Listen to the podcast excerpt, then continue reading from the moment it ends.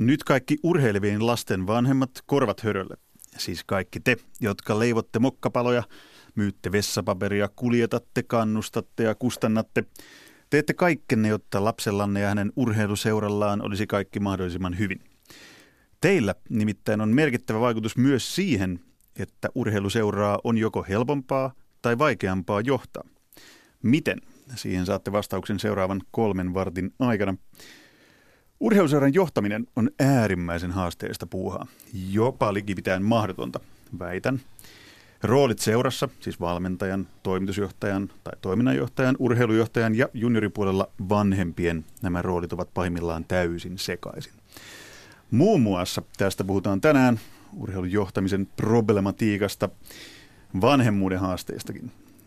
Suorassa lähetyksessä urheiluhullujen vakiovieras jalkapallovalmentaja Marianne Miettinen ja Palloliiton uunituore kehityspäällikkö seurajohtamisessa onnistunut Veli-Matti Ylirinne. Tervetuloa. Kiitos. Kiitos. Veli-Matti Ylirinne, tämänkertainen aihe taitaa koskettaa aika laajasti ihmisiä. Sait siitä esimerkin taksissa, kun tulit tänne Pasilaan. Kerro, mitä taksissa tapahtui. Joo, mä tulin taksilla, taksilla paikalle ja vähän valotin, mistä, mistä ruvetaan puhumaan. Ja me, tota, sen jälkeen koko 25 minuuttia taksissa oli puhetta täynnä, eikä oikeastaan itse tarvinnut hirveästi osallistua, eli herättää paljon ajatuksia. Marini Miettinen, sulla on kokemusta sekä valmentamisesta että valmennusjohtajana toimimisesta.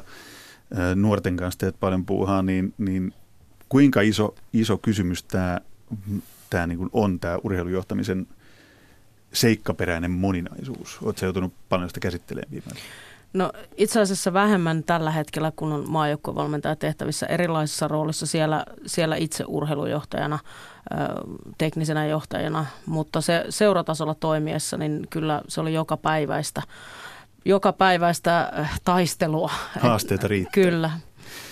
Mitä ne haasteet on? Sitä selvitellään tänään ja mitä niistä seuraa. Velimatti Ylirinne, sä oot onnistunut tässä lähes mahdottomassa tehtävässä, eli seurajohtamisessa. Sä oot saanut ilmeisesti vanhemmat tyytyväiseksi, oot pystynyt palkkaamaan seuralle lisää valmentajia, saanut sen lisää rahaa, saanut lisää harrastajia. Nyt puhutaan siis Vantaan jalkapalloseurasta, jonka toiminnanjohtajana sä teet niin vakuuttavaa jälkeä, että sut poimittiin palloliittoon kehityspäälliköksi.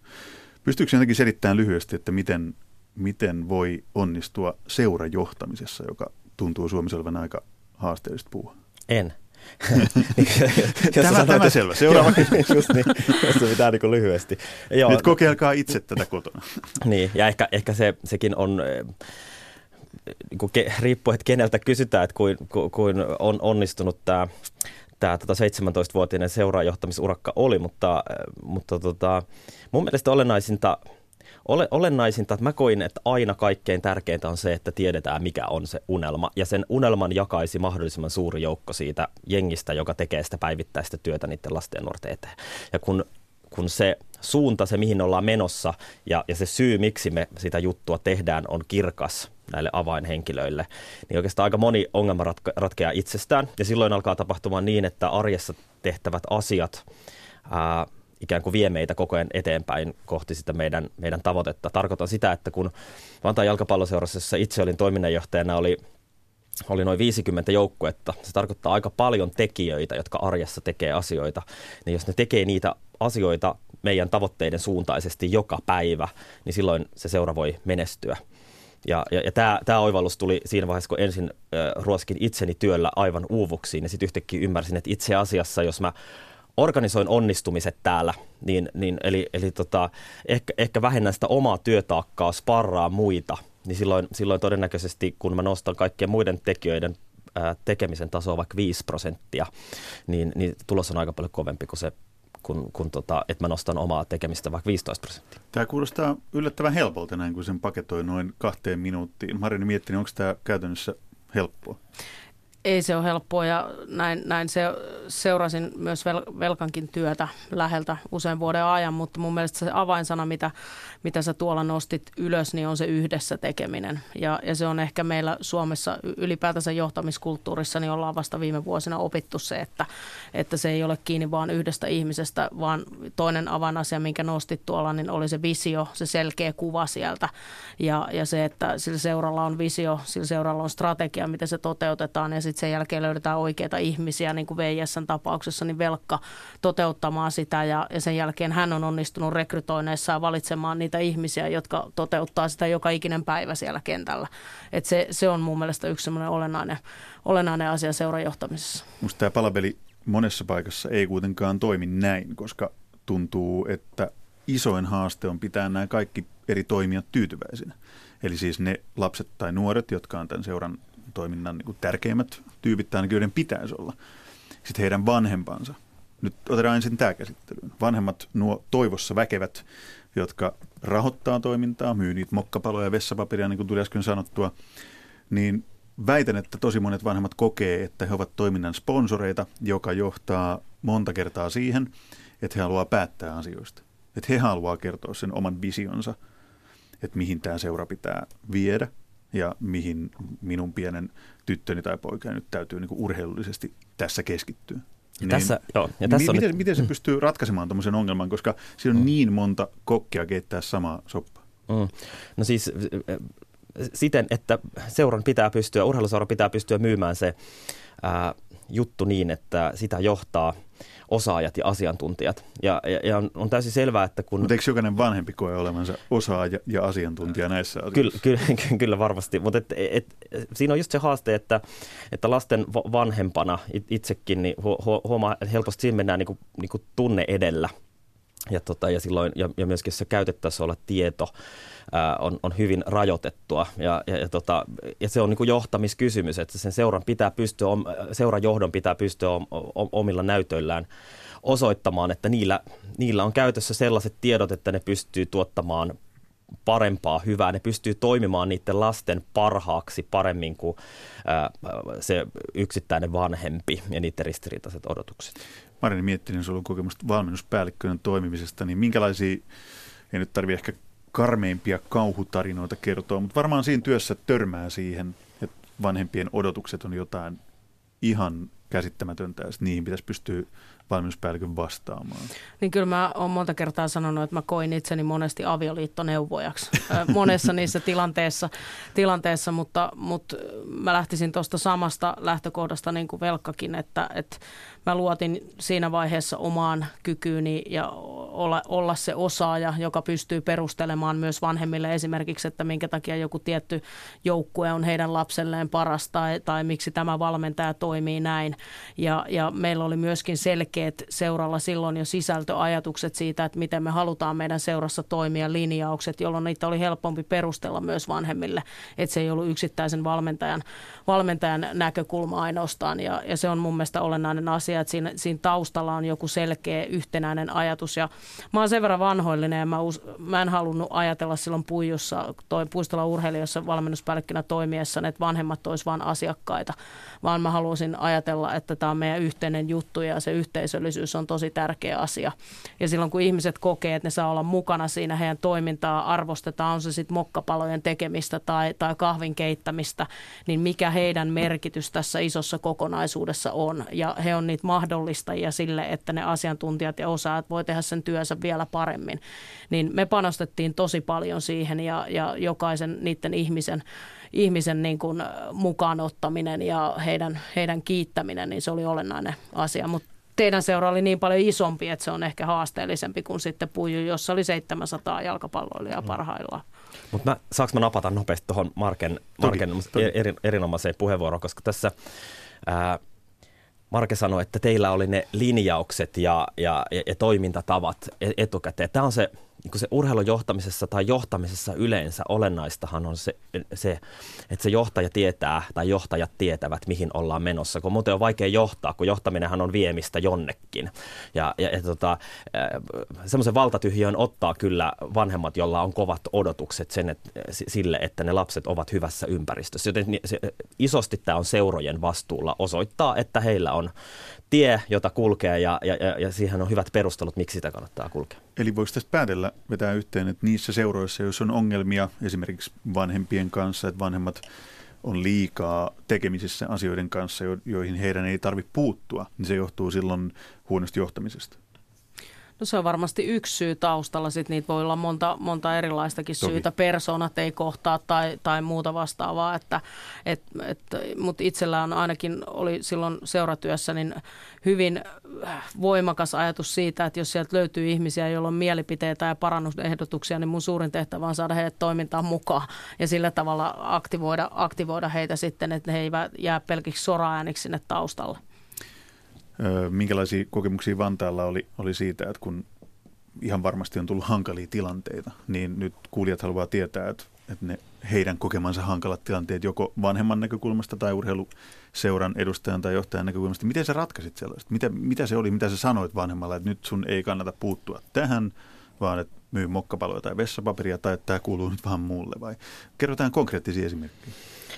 Uh, no tota, haluaisin hyvä, hyviä vai huonoja esimerkkejä? Sekä että, niin, sekä koska, Aloitetaan hyvistä. Joo, siis johtaminenhan on niinku varsin kompleksista, niin kuin me, me, me tiedetään, mutta mä, halu, halu, mä en vastaa nyt suoraan sun kysymykseen, koska tähän kompleksisuuteen mä haluan kertoa sellaisen niin kuin, niin kuin tarinan, kun meillä on semmoinen niin kuin, Meillä on semmoinen väärin ymmärrys, jota sä nyt tässä ansiokkaasti kyllä korjaat, että urheilujohtaminen olisi jotenkin helppoa. Nimittäin, nimittäin kun Vantaan jalkapalloseura alkoi etsimään minun niin uutta toiminnanjohtajaa ja laittoi hakulomakkeeseen, että, että, että tota, soveltuva korkeakoulututkinto oli yksi niin kuin, vaatimus. Ja, ja, ja lapseni esikoululaisen tota, kaverin isä totesi totes tästä hakemuksesta mulle tietämättä siis, että olin kyseisessä seurassa siinä hetkellä toiminnanjohtajana, että, että hän ei yhtään ymmärrä tämmöistä niin urheilujohtamista ja vaaditaan korkeakoulututkintoa. Ää, ja, ja se kertoo niin kuin paljon siitä ajattelusta, että kun me tässä puhutaan, kuinka kompleksinen ympäristö se niin kuin on, ja sitten samaan aikaan me ajatellaan, että sitä pystyisi hoitaa ihan kuka tahansa tuosta vaan koska tahansa. Niin, voisi vois, vois avata sitä, että, että välttämättä joka, joka yritys yrityksen johtamisen tai yhteisön johtamiseen ei kuulu se, että lasten vanhemmat on ottamassa kantaa voimakkaasti siihen työhön, mitä se henkilö johtaessaan tekee. Että urheilujohtaminen, just niin kuin otit hyvin esille, niin sehän on monella tavalla, väitän, jopa haasteellisempaa kuin monen muun yhteisön tai yrityksen pyörittäminen. Mm. Mutta nyt sä vastaamaan Joo. niihin hyviin tai huonoihin Kyllä. esimerkkeihin. näin mä pelasin aikaa itselleni. niin, tota, niin, eh, ehkä niin kuin, äh, nykyään pääsääntöisesti palaute tulee sähköpostilla välillä, välillä puhelimitse. Joka tapauksessa tavoite aina, aina oli se, ja onnistuneissa keisseissä niin se ihminen tuli kuulluksi. Eli että, että yleensä kun ihminen valittaa, niin sillähän on joku aito syy. Si- siinä on joku taustalla joku, joku juttu. Ja se pitää kuulla sieltä siltä ihmiseltä, ja ihmisen pitää tulla kuulluksi. Ja sitten jos se ihminen on oikeassa, sille asialle toki tarvitsee tehdä jotain, joka on myöskin aika raastavaa tuollaisessa pienten resursseja urheiluseuroissa, jossa tapahtuu ihan hirveästi ja kädet täynnä on töitä ja taas tulee joku pieni asia, joka pitää hoitaa, mutta se kuuluu hoitaa. Ää, ja, ja, tota, ja nyt mikäli, mikäli se ei ratkea sillä, että sä tuut kuulluksi ja se, se ihminen jatkaa ja jatkaa, joskushan ne sähköpostivaihtelut alkaa muuttumaan semmoiseksi loputtomiksi, niistä saisi jo niin kirjan, jos kirjan määritelmä on 32 sivua A4 tekstiä ja, ja, ja tota, Ää, tässä kohti mun, mun niin kikka kutonen oli ottaa seuran hallitus mukaan keskusteluun ja silloin se yleensä aina, niin kuin, eli ikään kuin mä otin oman esimiehistöni siihen, että nyt me ollaan käyty tähän asti, että nyt mä en pysty enää tästä jatkamaan, että mä oon kaikki argumenttini käyttänyt ja me ollaan vaan nyt enää eri mieltä ja, ja, ja tota, mä en voi tähän käyttää enempää aikaa, sitten se yleensä sammu se, se keskustelu, mutta ne oli aika opettavaisia keissejä, kun oot kirjoittanut 32 sivua perusteluita ja argumentteja.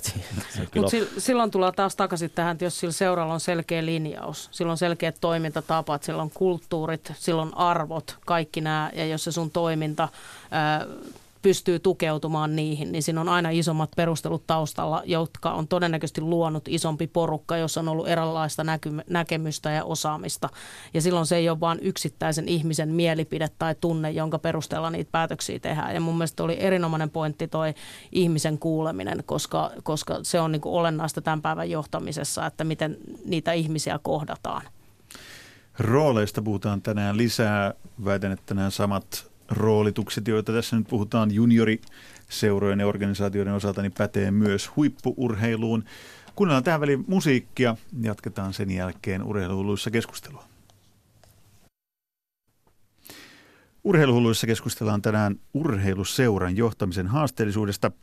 Suorassa lähetyksessä jalkapallovalmentaja Marianne Miettinen ja Palloliiton uudituore kehityspäällikkö seurajohtamisessa mm, hyvin onnistunut Veli-Matti Yli Rinne.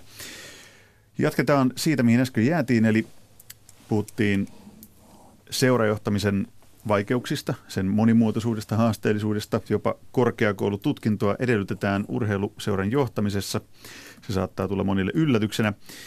Mutta mä haluaisin ottaa tähän myös huippuurheilun näkökulman mukaan, koska tämä idea tuli siitä, kun mä luin viikonloppuna vai muutaman päivän Helsingin Sanomista jääkiekkovalmentaja Erkka Westerlundin haastattelun. Hän kertoi vuosi sitten lähteneensä Venäjälle ö, valmentamaan sillä, sillä ajatuksella, että hän haluaa muuttaa venäläistä valmennuskulttuuria, valmennustyyliä, sitä autoritääristä valmennustyyliä, mutta ei sitten onnistunut siinä. Tämä oli sitaantti Erkka Westerlundilta. Meni kaksi-kolme kuukautta ja taistelimista vastaan. Sitten annoimme periksi. Meidän piti alkaa sopeutua venäläiseen kulttuuriin. No, miten tämä liittyy tämän kertaiseen aiheeseen, kun me puhuttiin niistä rooleista. Valmentajalla on valmentajan rooli, toimitusjohtajalla tai toiminnanjohtajalla on hänen roolinsa.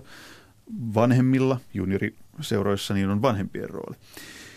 Suomessa tuntuu olevan puuritavellit aika pahasti sekaisin, koska edelleen näin meritoitunut huippuvalmentaja puhuu siitä, että mikä ei kuulu valmentajalle ollenkaan. Marianne miettii, jos sä lähtisit Venäjälle valmentamaan, niin olisiko sun tavoite muuttaa venäläistä valmennuskulttuuria? Sano ihan suoraan. Ei siihen varmaan pitäisi muuttaa ylipäätänsä maan kulttuuria ja kasvatuskulttuuria ja, ja koulusysteemiä ja kaikkea muutakin. Että, että tota, kyllä kyllä niin kuin palatakseni siihen, mitä tuossa aikaisemmin jo puhuttiin siitä, että, että me luodaan esimerkiksi tällä hetkelläkin omassa, omassa pelaajakoulutuslinjauksessa niin valintoja sen mukaan, että mikä on meidän maan kulttuuri ja mitkä meidän arvot on. Ja kyllä mä niin kuin näkisin tässä ehkä Westerlundin tapauksessa, että kyllä silloin kun seurajohto on palkannut hänet valmentajaksi, niin silloin heidän olisi pitänyt jo tietää siinä vaiheessa, että millainen valmentaja, millainen hänen valmennustyylinsä on ja sopiiko hän sen seuran toimintamalleihin, strategiavisioihin ja, ja jos ei sovi, niin on Erkka laitettu hyvin epäkiitolliseen tehtävään jo valmiiksi. Ja, ja tota, silloin palataan taas takaisin siihen, että, että kun Barcelonalla on joku visio, miten he haluaa pelata jalkapalloa, millaisia pelaajia he haluaa tuottaa, niin sen jälkeen sinne valitaan niitä ihmisiä, jotka pystyy toimimaan sillä tavalla, miten se Barcelona haluaa toimia toimittavan. Et, et kyllä mä siirtäisin sen vastuun enemmän seurajohdon piikkiin kuin sen, että Erkan, Erkan idealismi on tässä tilanteessa ollut niin voimakas. Eli jälleen kerran päästiin siihen teemaan huonoon urheilujohtamiseen tai huonoon seurajohtamiseen. Siihen johtaa kaikki, kaikki polut. Tätä, miten, Veli-Matti Ylirinne, sä näet tilanteen, jossa, jossa niin roolit ei ollenkaan selvillä? Koska Suomen urheilu urheilussa näkee sitä ihan valtavasti sekä junioriorganisaatioissa että ammattiurheiluseuroissa, että valmentaja tekee hommaa, mikä ei valmentajalle kuulu ollenkaan. No se on lähtökohtaisesti johtamisongelma. Siis kyllä, kyllä suurin osa tämän tyyppisistä niin kuin ikään kuin tekemiseen liittyvistä ongelmista, jos, jos kyse ei ole osaamisen puutteesta, on aina johtamisongelmia. Ja tässä, tässä kyse on myös, myös siitä. Ää, to, toki voidaan sanoa, että se on myös useasti resurssiongelma, eli valmentajat joutuvat tekemään asioita, joita, jotka eivät oikeasti valmentamiseen kuulu, koska resursseja niin puuttuu. Mutta silloin kysymys kuuluu, että onko se tietoinen ratkaisu – ja jos on tietoinen ratkaisu, niin sitä se ei välttämättä ole johtamisongelma, vaan se on ihan vain johtamista, jotta selvitään päivästä toiseen. Puhun tässä nyt, jos, jos sattuu joku mun edellisen työnantajan päätoimisesta valmentajista kuuntelemaan, että välillä joutui tekemään muutakin kuin valmentaa, jotta saatiin palkkarahat kasaa. Mutta, mutta sitten se pitää olla tietoista. Niin, hyvä erottaa nämä kaksi päälinjaa. Eli siis kun tehdään, tehdään tämmöisissä ammattiorganisaatioissa, niin huippuurheilussa juttuja, niin, niin on tietysti eri lähtökohdista kuin kun niitä tehdään junioritasolla, mutta se on tosi paljon yhtäläisyyksiä siinä, että miten, miten johdetaan. Nehän on mun mielestä melkein yksi yhteen kuitenkin. Että on, sanotaanko, että Barcelonalla on se visio, mitä ne toteuttaa, se on selkeä. Siihen palkataan ihmiset, jotka toteuttaa sitä visioa ja seuralla menee hyvin. Ja sitten on Vantaan jalkapalloseura, jossa on visioita toteutetaan ja siihen palkataan ihmisiä toteuttamaan visio ja sitten Vantaalla menee kaikki hyvin. Eikö just, ju, ju, juuri näin, ja noin päin se pitää mennä. Eli, eli tota, pitää tietää, mitä halutaan, mihin halutaan mennä, ja sitten pitää löytää oikeat ihmiset sitä, sitä toteuttamaan, kun puhutaan palkkaamisesta. Toki edelleen niin kuin mä pitäisin tärkeänä sitä, mitä tekin teitte tietääkseni ihan hyvin, että teillä oli palautekyselyt koko ajan vanhemmille ja sinne perheisiin siitä, että miten seura voi toimia paremmin. Ja edelleen vaikka, vaikka niin kuin jos ei haluta, että ne on vain asiakkaita, jotka maksaa, vaan siihen syntyy tunneside ja sillä seuralla on merkitys ja se koetaan mun seuraksi, että se ei erkaannu vaan jonkun johtokunnan tai niin kuin päätoimisten ihmisten pyörittämäksi jutuksi, niin se osallistuttaminen ja, ja ö, pienissä tämmöisissä suomalaisissa urheiluseuroissa niin vanhempien on helpompi olla myös hyvällä tavalla mukana lähempänä sitä toimintaa kuin Barcelonassa, joka on sitten taas täysin niin kuin oma johdettu huippuyksikkönsä. Et siinä voi olla vahvuus myös. Kyllä, kyllä. Miten sitten, kun palkataan niitä tyyppejä seuraan, vaikka Vantaan jalkapalloseuraan palkkasit, palkkasit tyyppejä, niin Miten sä löysit semmoisia ihmisiä, jotka on niinku valmiita toimimaan sen vision puolesta, valmiit ymmärtämään, että et minkä takia toimitaan, miten toimitaan, milloin selkeä rooli, koska tuntuu, että et, just kun puhuttiin resurssipulaa äsken, mm. niin väitän, että Suomen urheilussa varmaan aika paljon podetaan sitä, että joudutaan tekemään asioita, joita ei oikein osata tehdä. Niin mistä löysit Vantaalle sit niin paljon ihmisiä, jotka sai sen seuran semmoiseen kukoistukseen? Uh, no siinä on tietysti monta, monta tekijää. Et ens, ensinnäkin se ympäristö, se työympäristö piti saada sellaiseksi, että se oli houkutteleva seura ja siinä, siinä, siinä kesti kauan. Mutta viimeisinä vuosina, vuosina mä tiesin, että mä saan käytännössä kenet mä haluan sinne. Mikä oli... Kerro lisää, mitä kaikkea se tarkoitti, että, että sä sait ne resurssit ja, tai ne olosuhteet semmoiseen kuntoon, että ihmiset halusivat tulla sinne? No se, esimerkiksi nyt harjoitusolosuhteet on tietysti tosi olennainen, eli että, että harjoitukset tapahtuu järkevissä olosuhteissa ja niitä on riittävästi.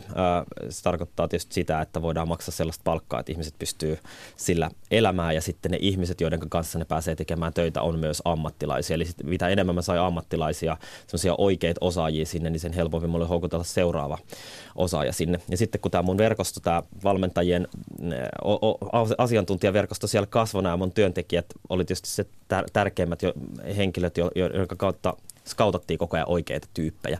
Huomattiin nimittäin, että tämmöinen niin hiljainen rekrytointi, jossa, jossa niin kuin itse spar, äh, sparraillaan, kun tota, etsitään. Tämmöinen etsivä rekrytointi niin tota, on huomattavasti paljon tehokkaampaa kuin semmoinen avoin, avoin haku. Marini Mittrin, kuulostaa sitä tutulta sun valmennuspäällikön hommiin liittyen? Piti löytää oikeat tekijät oikeille paikoille, mutta aina niitä ei välttämättä löydy. No se, sitähän se on ja sitten sen jälkeen sun pitää panostaa hirveästi siihen, että sä tuet, kehität ja koulutat myös niitä ihmisiä, joita sulla on. Ja se on varmasti monessa paikkaa suomalaisissa urheiluseuroissa se todellisuus. Mutta itse, itse ajattelin sen hyvin pitkälle se urheiluseuratasolla myös noin ja, ja panostettiin siihen, että me luodaan kilpailukykyinen organisaatio ja, ja mahdollisuudet myös kehittyä valmentajana ja mennä eteenpäin ja, ja toi, mitä, mitä Velkkakin nosti, että se, se tiimi on siinä myös houkutteleva, että et sä koet, että saat siinä, siinä työympäristössä myös itsellesi uusia haasteita ja pystyt kehittymään, niin se, se ruokkii myös sitä, sitä mahdollisuutta rekrytoida ja innostusta siellä tiimin sisällä. Ja sitten jalkapalloseurat tarvitsevat myös näitä niin kuin otohenkilöitä, otovalmentajia. Mitä niin, on oto Eli oman, oman toimen ohella, eli, eli työ, työssä käyviä ihmisiä, jotka vielä jakavat omaa arvokasta vapaa-aikaansa valmentamalla. Näiden ihmisten saaminen toimintaan mukaan äärettömän paljon helpompaa silloin, kun, kun siitä, siitä ikään kuin siitä substanssiasiantuntijuudesta, siitä, siitä kovasta faktasta kantaa vastuun tämmöiset päätoimiset vastuulliset ammattivalmentajat. Niiden avuksi löytyy sitten ihan huipputyyppejä. Et siinä, siinä se, sen mä huomasin myös viimeisinä vuosina, että tämä alkoi toimimaan. Että me alkoi olla myös nämä meidän vapaaehtoisvalmentajat erittäin kovan luokan henkilöitä. Sanoin äsken, että sä pääsit Vantaalla tilanteeseen jalkapalloseurassa, jossa sä saat sinne seuraan, kenet sä haluat. Nyt, nyt varmaan ne kaikki seuratoimijat, jotka kuuntelevat tätä ohjelmaa, niin haluaa haluaa vielä niin kuulla, että miten ihmeessä se on mahdollista. Että sä voit pyytää, kenet sä haluat, ja sitten saat sen tyypin tekemään sinne hommia. Niin, tota, se, Tämä on taas paljon meillä oli aikaa, mutta... Et, mut, no, Kymmenen minuuttia. mutta siis e, ehkä siinä oli semmoinen erittäin pitkäjänteistä kehittämistä sekä, sekä talouden että, että olosuhteiden, että yleensä tämmöisen niin kulttuurin kehittämisen niin kuin kautta. Eli se oli vain pitkäjänteistä kehittämistä ja olennaistahan siinä oli koko ajan se, että se talous oli jatkuvasti vakaalla pohjalla ja kasvoi. Että, se, että siinä ei otettu yhtään turhaa riskiä ja sitten me päästiin pikkuhiljaa kasvamaan semmoiseen mittasuhteisiin, missä pystyy ottaa jo pientä riskiä ilman, että se oli, oli tota, olemassaolon kannalta merkittävää. Mitä enemmän sun puhetta kuuntelee, sitä enemmän tulee mieleen, että se mistä me lähdettiin tänään, että kuinka valtavan haasteellista, likipitäen mahdotonta, anteeksi, urheiluseuran johtaminen toiminnanjohtajan roolissa, missä säkin olet, niin on. Nyt puhutaan taloudesta, talouden kasvattamisesta, sitten puhutaan oikeiden henkilöiden rekrytoimisesta, puhutaan ihan niin, niin valtavan suuresta paketista, että, että löytyykö sellaisia ihmisiä tekemään sitä moneen muuhun seuraan. Raha kiinnostaa ihmisiä. Miten sä onnistut kasvattamaan seuran kassaa niin, että siellä oli varaa palkata valmentajia? No ehkä se tärkeä oivallus oli, oli jossain vaiheessa, että, että tota, että kaikkein tärkeintä oli saada jatkuvasti uusia jäseniä ja pitää niistä huolta. Ja toinen, toinen tota, olennainen, olennainen juttu oli, oli tota, ikään kuin, että että kun me rakennettiin erilaisia palveluita, joissa oli kate, jolla me pystyttiin sitten rahoittamaan sitä meidän jalkapallotoimintaa, niin se oli, se oli samaan aikaan meidän seuran kehittämistä, eli se lähti aina jalkapallosta. Eli me ei lähdetty inventoimaan tai me ei lähdetty järjestämään kirpputoreja, vaan me järjestettiin jalkapallotuotteita. Eli samalla kun me kehitettiin meidän, meidän tota, tämmöisiä palveluita, niin me kehitettiin itse asiassa meidän, meidän tota jalkapallovalmentamista, jolloin tapahtui kaksi asiaa yhdellä kertaa. Tästä samasta aiheesta puhui Albo Suhonen. Istui itse asiassa ihan samalla paikalla, missä istut nyt kaksi viikkoa sitten. Valmentajalegenda Suhonen puhui nimenomaan tästä huippuurheilun näkökulmasta kylläkin, mutta samasta asiasta, eli, eli miten pystyttäisiin yhdistämään sen talouden ja urheilun kehittäminen niin käsi kädessä ja rintarinnan. Niin tämä on sellainen asia, mistä mä haluan nyt jatkaa.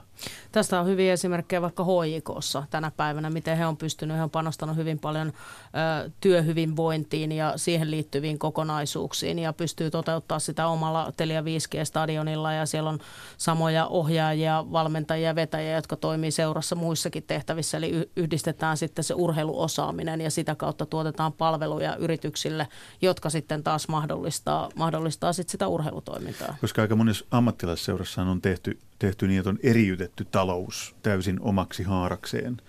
Et esimerkiksi jääkiekkoseura Oulun Kärpät on ostanut itselleen rockfestivaalin ja perustanut henkilöstövuokrausfirman, joka ei liity siis siihen ydintoimintaan millään tavalla. Mutta onko tämä se parempi keino viedä sit niinku urheiluseuraa eteenpäin, mitä mieltä te olette, että se liittyy siihen ydintoimintaan eli urheiluun, jos se on vaan mahdollista?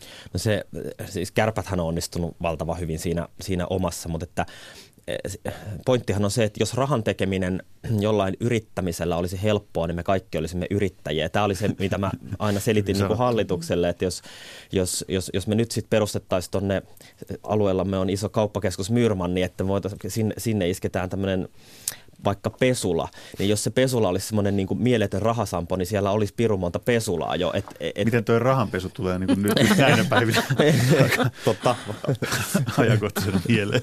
Ja, aivan. Ja, ja siitähän on huonoja esimerkkejä, ei rahanpesusta, vaan siitä, että et, et urheiluseurat lähtee liian... Pingoja niin, ja muita näitä. Siis niin. hyviä ja huonoja esimerkkejä, mm. että se saattaa olla hyvä mm. rahasampo. Öm, Mulla on joku ajatus, mutta nyt se katkesi tähän rahanpesuun, rahanpesuun niin seinään. Ei mitään, se oli, se oli, se oli hyvä huomio sekin. Mutta nyt hei, niin se oli tämä. Sä oot nyt palloliiton kehityspäällikkö. Sä oot nimenomaan kehittämään seurojen toimintaa. Ja kehitettävää varmaan riittää. Tuntuu aikamoiselta haasteelta lähteä kehittämään Suomen jalkapalloseuroja, kaikkia niitä ja auttamaan niitä ehkä vähän samaan suuntaan, missä Vantaalla mentiin. Miten sä oot sen tehdä? Nyt, nyt vähän, kaikki korvat hörölle joo, mä, mä, mä, joudun vähän korjaamaan, koska, koska äh, mä olen kehityspäällikkö tämmöisen kehitysohjelman kuin Seurojen palloliitto. Eli mun tehtävä on huolehtia siitä, että että palloliitto, joka tekee nyt historiansa suurinta organisaatiomuutosta äh, ja, ja et, tota, syntyy yksi Suomala, Su, Suomen palloliitto sen sijaan, että olisi useita, useita piirejä ympäri Suomen. Ää, äh, ja, ja nyt mun tehtävä on huolehtia siitä, että, että kaikessa kehitystyössä, mitä siellä nyt palloliitossa tehdään, otetaan seurojen näkökulma, seurojen ääni mukaan. Eli että siitä palveluorganisaatiosta tulee aidosti seuroja palveleva organisaatio. Ja tämä tarkoittaa käytännössä sitä, että mä ää, rakentelen erilaisia malleja, jolla, jolla seurojen mielipiteet saadaan kuulluksi. Ja, niin Suomen palloliitolla on noin 900, vähän runsas 900 jalkapalloseuraa, niin sehän ei tietenkään tarkoita, että mä lähden kuuntelemaan kaikkia jalkapalloseuroja. Siellä Mut, olisi niitä vanhempiakin aika iso liitto kertomassa mielipiteitä. Se olisi varmaan hirveän kiinnostavaa ja jonkin verran tulen nyt sitä kyllä tekemään, että mä opin tämän aluksi, mutta mun tehtävä on tietysti huolehtia siitä, että tämä organisaatio, ää, palloliitto pystyy sillä isolla henkilökunnallaan keräämään sitä tietoa ja se tieto oikeasti ymmärretään ja se ymmärrys muuttuu toiminnaksi palloliitossa prosessinomaisesti tulevaisuudessa koko ajan. Jossa yksi urheilujohtamisen tukeminen on yksi strateginen painopistealue, eli halutaan tukea myös sit seuroja siinä, että miten he kehittyy tällä osa-alueella, mistä puhutaan. Ja sitä varten on olemassa lisenssijärjestelmiä ja muuta, että mitkä, mitkä niin kuin kriteerit seurat, seurojen pitäisi täyttää, joka takaa sitten sen, että toiminta on tietyn, tietyn tasosta. No mitä ne on ne isoimmat kehityskohteet seuroissa, mihin, mihin palloliitossa halutaan satsata ja panostaa? Mitä, mitä sä sanoisit? No kyllä se on tämä seurajohtaminen noin niin kuin yleisesti ottaen, että isoimmat satsaukset tällä hetkellä on tämmöiseen laatujärjestelmään, jossa, joka, joka auttaa seuroja havaitsemaan omat vahvuutensa ja äh, omat kehityskohteensa. Se, mitä meidän pitää seuraavaksi pystyä tekemään, on se, että sehän ei vielä riitä, että seurat havaitsee, että hitto, että meidän pitää tässä nyt tätä, tätä tota, hommaa skarpata. Meidän pitää pystyä myös auttamaan heitä siinä prosessissa, mutta et ei ottamalla itse siitä vastuuta, vaan ottamalla vastuuta siitä, että syntyy prosessi, auttaa seura, se, seuraa siinä, mutta seura tietysti omalla kainalohiellä tekee ne tulokset. Mä ehkä nostaisin sitten vielä niin kuin seurojen tai pelaajakehityksen näkökulmasta varsinkin sen, että, että on olemassa hyvin erilaisia seuroja. Se on meidän rikkaus ja, ja seurojen profiloituminen on, on myös yksi olennainen asia. Ja, ja meillä on isoja seuroja, kansainvälisellä tasolla kilpailevia Eurooppa-sarjoja pelaavia seuroja ja sitten meillä on pieniä kasvattajaseuroja ja se, että miten, miten ne isommat pystyy tukemaan ja ottaa huolta niitä pienemmistä, pienemmistä ja auttaa heitä esim. tässä urheilujohtamisessa tai pelaajakehityksessä kehityksessä ja, ja sitä kautta me pystytään säilyttämään myös pieniä seuroja tässä maassa, joilla, joilla on myös tärkeä, tärkeä merkitys meidän jalkapallo- ja urheilukartalla.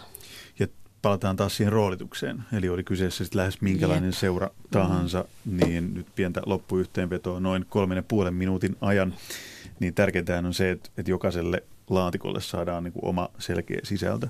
Että vanhemmat tietävät, mikä on heidän roolinsa seurassa. Se ei ole ihan pieni duunitehtäväksi kenellekään, tietää mikä on valmentajien rooli, mikä on se tehtävä ja visio, mitä he toteuttaa, sitten on johtajien omat duunit. Jääkö jotain vielä puuttumaan? Niin, sitten nyt sä puhut noista rooleista, niin, niin, niin jotta voidaan tietää mitkä on roolit, niin, niin vielä vielä, vielä tärkeämpää, jolloin roolit alkaa ratkeamaan, on se, että yhdessä on sovittu yhteinen unelma, josta kaikki on innoissaan ja sitten ruvetaan katsoa, että mitä kukakin voi tehdä, että se voidaan saavuttaa. Mikä se teidän unelma muuten oli? Miten sä artikuloit sen silloin Vantaan jalkapalloseurassa? No me haluttiin olla johtava urheilijoiden kasvattajaseura, eli se tarkoitti käytännössä johtava sitä, että me ollaan niin kuin rohkeita, me etsitään uusia malleja ja, ja, ja sitten tämmöinen kasvattajaseura viittasi äh, siihen, että, että, tota, että, me tehdään, että me ei vielä satsata mihinkään edustusjoukkuetasoon, vaan kaikki panokset pistetään siihen, että junnuista kasvaa hyviä ja urheilijoiden kasvattajaseura, niin urheilu asia siinä tarkoittaa sitä, että ponnistetaan urheilun ihanteista, eli, eli, eli tota, sitkeyttä ja rohkeutta ja intohimoa ja sen tyyppisiä asioita kaikkeen tekemiseen. Aika hyvin se tuntuu onnistuvan, kun seuran jäsenmäärä kasvoi, oliko 1300 1850, jos en väärin muista. Kyllä, hyvä. Erinomaista mä, mä tehnyt kotiläksiä. Tutkiva journalisti. Todella tutkiva. Kopipaste journalisti niin. ehkä enemmänkin. Mulla ei oikeastaan mitään muuta tuohon lisättävää muuta kuin sen, että pitää kaikessa muistaa se, että ketä varten tätä tehdään. Että se pelaaja olisi siellä keskiössä ja, ja se ajatus siitä, että, että mitä se pelaaja tarvitsee ja on hyvin eri tasoisia pelaajia, hyvin eri, eri niin kuin lähtökohdista jalkapalloa tai mitä lajia tahansa pelaavia pelaajia, mutta että miten me mahdollistetaan se, että sillä pelaajalla on mahdollisuus harrastaa omalla tasollaan. Ja sitten sen jälkeen tulee vasta ne vanhemmat ja valmentajat ja muut toimijat, mutta se pelaaja on se, siellä ytimessä. Eli kun lähdettiin siitä, että mikä on vanhempien rooli, niin päätetään myös siihen, eli jatkakaa niiden mokkapalojen leipomista, jos semmoisella on tilausta ja vessapapereiden myyntiä, eikö näin ole? Kyllä. Eli, Osallistukaa. Niin, mm. ja osallistuminen voi tarkoittaa monia, monia eri Juuri asioita. Mutta Kiitos kun osallistutte. Niin, Joo. Mokkapalot mua kiinnostaa kyllä Mä huomaan. itseäni. Joo. Mokkapaloista siirrytään musiikkiin. Marianne Miettinen, sait DJnä vapaa valita tähän ohjelman lopuksi jonkun kappaleen, mikä se on ja miksi sä valitsit sellaisen? No se biisi on Oassiksen Wonderwall. Mä itse asiassa kysyn Velkalta, että miksi mä valitsin sen. Oho, oho nyt tulee mielenkiintoista Mä, mä, mä, mä jo shokerauduin tästä upe, upeasta biisivalinnasta, mä oon tosi ylpeä susta. En mä tiedä. Se johtuu susta, sä oot vieraana. Että oli kiitos siitä, että tulit vieraaksi tänne. Mahtavaa. mahtavaa. Sun suosikkibändi, suosikkilevyltä. Joo, kyllä. No niin, näihin lämpimiin ja mokkapalan tuoksuisiin tunnelmiin päätämme tällä kertaa urheiluhullut. Kiitos seurasta kuulijoille, kiitos seurasta mainioille keskustelijoille. Tämä on aihe, josta tullaan puhumaan varmasti maailman tappiin asti tässäkin studiossa, eli urheilun johtamisesta ja urheiluelämän eri rooleista, aina vanhemmuudesta, vanhemmuudesta sinne vihreille asti. Urheilu palaa jälleen viikon kuluttua. Nyt ei muuta kuin kuulemiin.